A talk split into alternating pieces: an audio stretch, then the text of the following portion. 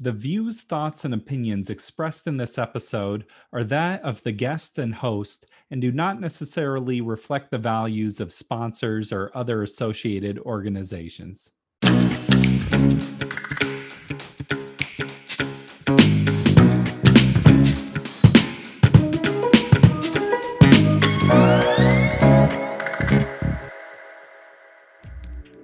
Welcome to the Parental Compass by Family Education and Support Services. I'm your host, Bobby Williams. It's good to have you here. You know what else is good? Subscribing to the show and leaving us a review on Apple. Thank you. Big news for me personally this week. I released my first children's book. It's called Bobby and the Supersonic Music Machine. Bobby, coincidentally named, has one dream to perform on stage with a supersonic music machine. It's a story about friendship, about troubleshooting, about creativity. I think you'll like it. So I encourage you to go to amazon.com, look up Bobby and the supersonic music machine. I really I put a lot of work into this. Today we are talking about raising teenage young women. A lot of brain development happening during this time, a lot of societal pressure and influences. How can you raise your daughter to have a sense of self worth and confidence? Our guest today is Nellie Harden. Nellie is an author, hosts parenting workshops, and is the mother of four teen daughters. I encourage you to check out her upcoming workshop, The Daughter Decoder Go to nellieharden.com to learn about this and all the other amazing work that Nellie's doing. Let's get into it. To recap what you're saying, young men can compartmentalize different parts of their day. They might just think about a specific hour or something, but a young woman is thinking about like five things at once. Yeah, or more.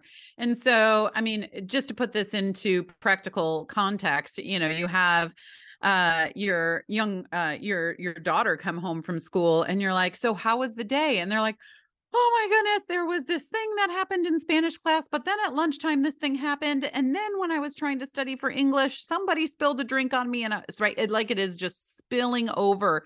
And the words aren't even coming out as whole words sometimes because they're trying to speak so much. It's like a, you know, a fire hose trying to come out um, all at the same time. Whereas uh, and these are mass generalizations, of course, but we're just talking about one side of the pendulum and the other, right? But, and then a young man can come home and you be like, How was school? Fine. So, did you do anything today? Yeah, in, you know, first hour we did this, right? And then hours go by and then you're sitting at the dinner table and they're like, "Oh man, you know, when I was in 6th hour today or whatever, um this all happened this all, and you're like, I asked you when you came home, you know, what happened? And they're like, oh, yeah, I just didn't think about it. Right. Mm-hmm. And so it's it's patience that parents need to use in different ways with uh, depending on on who you're dealing with with your kids especially if you have young men and young women in your home well we talk a lot about the prefrontal cortex on this show mm. and what that part of your brain does sort of gives you the ability to think about how what you're doing now impacts your future and that's something teens just aren't good at yet. But are there like systems you can put in place to like help them, or how do you counteract that lack of brain development? Absolutely. And so, right now like you said that's exactly right their brains are under development so as a parent when you look at your your child and you're like i do not understand why you're doing that you literally don't because your brain is in a different place than them, and that's okay. And we can't expect them to have that forethought, just like you're saying, to consequences that might be happening like we do because that part of the brain is not fully function. And when that part of the brain is not fully functioning yet, they um, rely on the amygdala, which is your, you know, your fight or flight. And so when they make a decision, they're all in, you know, and they are running in that direction no matter what. And they aren't really thinking about the consequences. They just feel like a bear, you know, an emotional bear, hopefully not a real bear, is chasing them in the in uh in the behind them. So you know what you can do is set up these very simple systems uh, if you do any studying on short-term memory or even long-term memory that comes from short-term really three to five at most points is all that you want to have right? Three is kind of the the magic number there. It's really easy for your child to think of three or four things at a time like i said five at max then thinking about seven or what have you. In fact that's why phone numbers way back when when they started getting invented were broken down into three three and four in the united states um, because it's easier to remember. So when you're thinking about these things, you can give them a system to think about or to use in their thought process to go from how they're feeling to um, the or what they're thinking to how they're feeling, what decisions they're making in their behavior, and then those consequences will come from that. And it's this big cycle. Uh, for young women, I call it the HALT cycle. It's her aligned living thoughts. Um, but it's a it's a process that you can give them to fill in that gap between where you are now and until you can really think and understand consequences let's give you this system to work through so that you can have more awareness about what's going on in your brain and you don't get so overwhelmed and your resulting behavior isn't just out of this frenzy that's happening. So what is like the conversation you have then? You say to your child like when you're feeling worked up think about your feelings like what's what's the x y and z there yeah absolutely so one of the big things that you can ask is uh, there's so many things that come from uh, thoughts, right? And thoughts are coming from everywhere outside of you. It's coming from uh, things you've been told. It's coming from what you believe is true, all of those things. And what you want to do is ask yourself, is this really true? And especially for young women we got that spaghetti brain right? The white matter it it's really easy to feel like something is true but it's not true and what they feel is true is going to be their truth. That's a lot of true in there but it, it it's true no pun intended i hear you and so again always bringing it back to the practical if they walk in uh, classroom and they see a group of girls huddled in the corner and one of those girls turns and looks at them and then looks or looks i'm sorry looks at you and then looks back at them and they continue talking.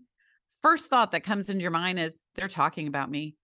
They don't like something that i my hair is bad uh, i did something wrong or they're they're being mean to me i'm not worthy enough right?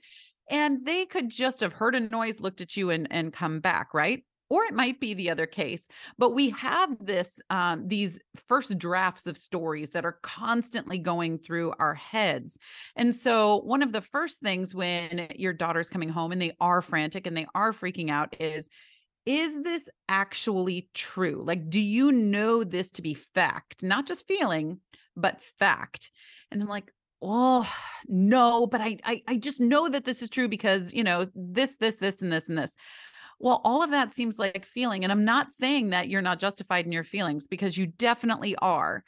But I don't want you to be worked up about something that isn't actually true because that's just a waste of all of your emotions right now. And I want to support you in what you're going through, but don't go through something that you don't have to, you know? And so talking to them about that. And so is it actually true? Right is is what you're feeling actually serving you and who you're trying to become right if you aren't friends with those people or like do you care? Like do you really care or is this just your self-worth that is speaking and screaming at you on the inside right? So is this serving you? Is this serving the greater good? Is this serving who you are trying to become or who you're trying to be right now? And of course you use different language whatever fits you um it, you know if if if someone listening comes up to their daughter and is like is this serving your future self? You know some daughters look at me like what are you talking about? Mm-hmm. but um but you can say it in the in your own language however that feels natural to you. But those are some really big questions to just kind of turn the heat off the kettle and let things simmer for a little bit before you get into an actual discussion. Because you never want to get into a discussion when emotions are high on either end especially on both ends when you were talking, it made me think a lot about self esteem and mm. how do you instill a sense of self worth in your child. I know you have some ideas about that, I'm sure. Definitely. So there are five needs that every person in the world has. And especially because of that prefrontal cortex and all of that happening in our teens, they are electrified during this time. Okay. So every person, you included, that that is listening right now, and you and me sitting here talking, but especially our teens, second half of childhood, they need to be seen and they need to be heard they need to know that they're loved. They need to know that they actually belong somewhere and they need to have a purpose. And that purpose doesn't mean like, I know my life purpose at, you know, 12 years old or whatever. It could just mean I am going to, you know, uh, study for this test, or I am going to go over to so and so's house and hang out later, or I am going to go babysit, or whatever that is, just something that's ahead. Does that make sense? And so being seen and being heard just th- those five things right there are the five biggest needs that your children have right now. And if we can fill those at home, and then we can teach them how to fill them themselves for themselves and how to positively seek that out in the world, then we are really starting to set them up with that foundation of worth, esteem, and confidence that they need in order to go out into the world as a self disciplined leader that knows how to love and lead themselves. Um, so some practical, uh, again, I always yeah, that was going to be my next question. okay, yes. Mm-hmm. So practical ways to do that. Um, so when the, uh you know you're at home you're sitting in the kitchen or on the island or whatever and uh they come in eye contact eye contact and say their name, right? They need to know that somebody knows them. And it seems so silly and something that you would assume. It's just like so many parent, parents assume they know I love them. They know I love them. But do they? Like you need to say it. And further than that, you need to show it while you're saying it too. And uh, so there's a lot of assumptions that parents can have today. They know eh, they can talk to me. I'm just, you know, looking at my screen right now. Oops, I'm just looking at my screen right now, but they know I'm listening. I'm responding. Therefore, I'm listening. But that's not what listening looks like. And there's that really critical listening that they need to know. They need to know that they are worth being heard. Okay. They need to know that they're worth being seen. So when your kid comes downstairs and they're wearing something new, or they put their hair a different way, or they are going somewhere new, they're hanging out with a different friend, those are observations that you want to keep a log, not a written log of, although you can, but at least a mental log of. And you need to see those things happening because the more invisible they feel, the more they are going to spiral down into a place that you don't want them to go and is not going to be healthy for them. So, really hear them, really see them. An easy way for purpose in the family, too, is to help them with their role in the family. So, if they're a big sister, little sister, big brother, little brother, whatever that is, or maybe they have a special gift for organizing or um, I don't know, maybe they're good with finances or what have you. Those are things to point out and give them room to actually grow in your family. So, uh, one of my daughters uh, is really good at organizing. Um, she's many good at many things, but she's good at organizing. So when we get the groceries, she has full reign to organize the pantry and that's like her thing right? And she takes some it sounds silly but she takes some pride and honor in that and that's great and then after it's done i'm like man that looks really awesome. Thank you so much. Now i know how to find everything. But just the smallest things just like that can give them this purpose and feel seen and heard and that worth can grow. Self-esteem seems so important when your child is entering the dating world too mm. is a hot button issue and yes. um you know just thinking about like how do you get validation or and when you're a parent where your child is dating for the first time it's sort of untreaded water uh, any just general tips or ideas for parents out there yeah Oh, I have 14 daughters, um, by the way, and that, that 14 daughters um, that are 13, 15, 15, and 17. So this is very much, you know, in my in my world right now. And the questions that you it's it's all about conversations and questions, being curious, right? letting them be heard because you want to know what they want to get out of dating. And, you know, quote unquote, you're going to hear the everybody has a boyfriend and I don't, right? That that's a very common thing that you're going to hear or you know, everybody's going to this dance with somebody and I'm not and you know, it's the it's the every and all and never and always all those absolutes, right? That again, that amygdala, that's where they go for. And so asking them that que- those questions of, well, why is that important to you? What does dating even mean to you? One of the worst things that we can do as a parent is assume that what our ideas are about something, such as dating or frankly anything, are the same as their ideas because they are a separate person. We are not raising the miniature version of ourselves. In fact, I did hundreds of interviews of families all around the world last year in 2022 and one of the there was there was a few common themes and one of them was this problem that some parents were recognizing as, you know what? I realized not too long ago that all this time I've actually been trying to raise my myself when I was a kid and filling in the gaps that I had but they aren't the same gaps that my child has, right? And so that is an assumption right there that parents are some parents are like, "Oh, well, I needed this when I was a kid, so therefore you need this, therefore we're going to go all in on this," right? But the same thing goes with dating. You know, why are you dating? What, are you seeing in this person? Are you even interested in somebody? What does a date look like to you? Uh, what's the purpose? What's the long-term plan here right? And those are really important conversations to have and not in a staunchy sterile you know um, i'm i'm you know big mom or dad and you're this little tiny child that's insignificant and foolish. That's not how you want to approach something. You know we have one-on-one time with every single one of our kids every week um, so uh, on tuesday and thursday nights from 9 to 9 30 my husband and I go into one of their rooms and they have assigned nights and they flip flop. So uh, every other week they, you know, they go back and forth between mom and dad.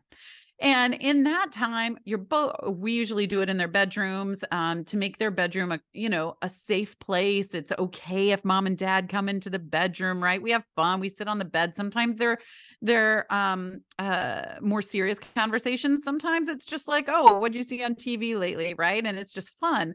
But making those conversations relational and vulnerable for both of you is really, really important because you don't want your child to look at you as, you know, mom or dad, they know everything. They are the authority and I know nothing. And um, they think that I'm stupid and foolish and immature. Um, and they know everything.